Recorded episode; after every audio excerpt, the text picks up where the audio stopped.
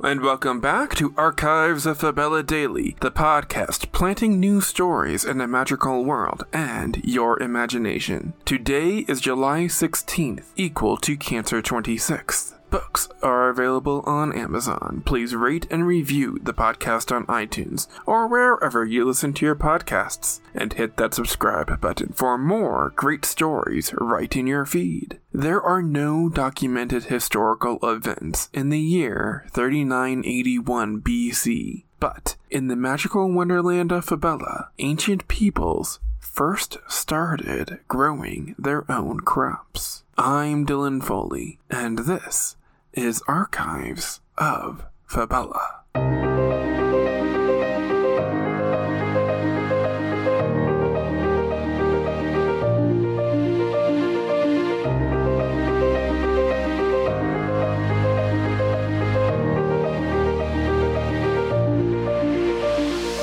Beyond our world, there is love.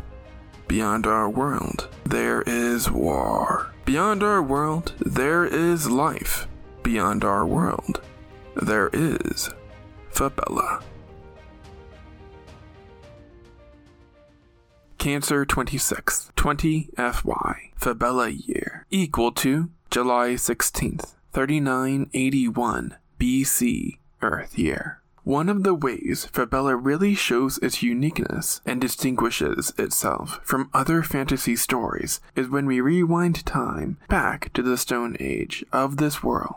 Few fictional universes go this far back when people are using stone tools and putting together the building blocks of life we take for granted. So when we do get to hit the reverse button to square one, it's a real treat. I enjoy bringing to you, and I hope you enjoy as well. We open on Lena, an elven maiden gatherer, living in the rainforest of Aflar. Gatherers are unable to grow their own crops, so they have to go out searching for natural vegetation. It's all good until a sudden dragon attack burns all plant life in the area. This plunges the tribe into a desperate situation, as vegetation is their primary form of sustenance, and people start dying from starvation. In her dwindling storage of fruit, Lena finds corn and discards some of the kernels into the rich soil. Sometime later, Lena discovers the discarded kernels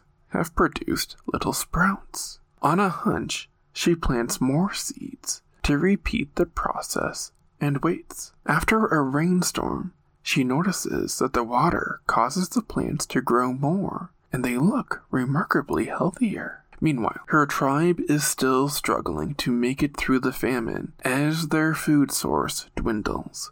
Without rain, Lena's plants are starting to die off. Lena knows that she has to get water to them, so she develops the first clay pot to carry water from the river to her plants so she can water for them. It works like a charm. As she continues to search the area for more seeds, Lena collects seeds from a beanstalk. She needs a place to keep all of them, so she stores them in her new clay pot. Ursa, the best gatherer of the tribe, discovers Lena's crops. An envious Ursa steals the pot of seeds.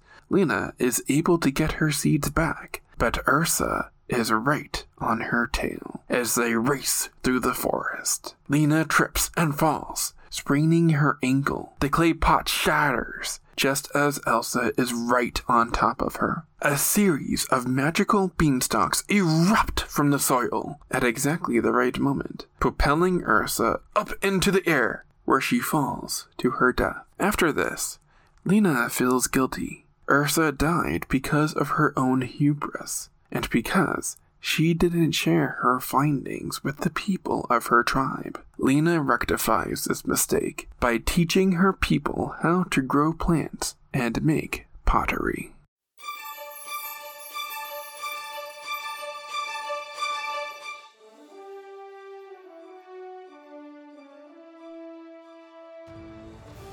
Subscribe now to get more new episodes right in your feed. Rate and review the podcast on iTunes or wherever you listen to your podcasts. Send your questions to archivesoffabella at gmail dot com. Archives of Fabella is created, produced, and hosted by Dylan Foley, with music by Garrett Ferris and audio blocks. Books are available on Amazon, in ebook and paperback. As always, look outside of what is possible and think about what might be.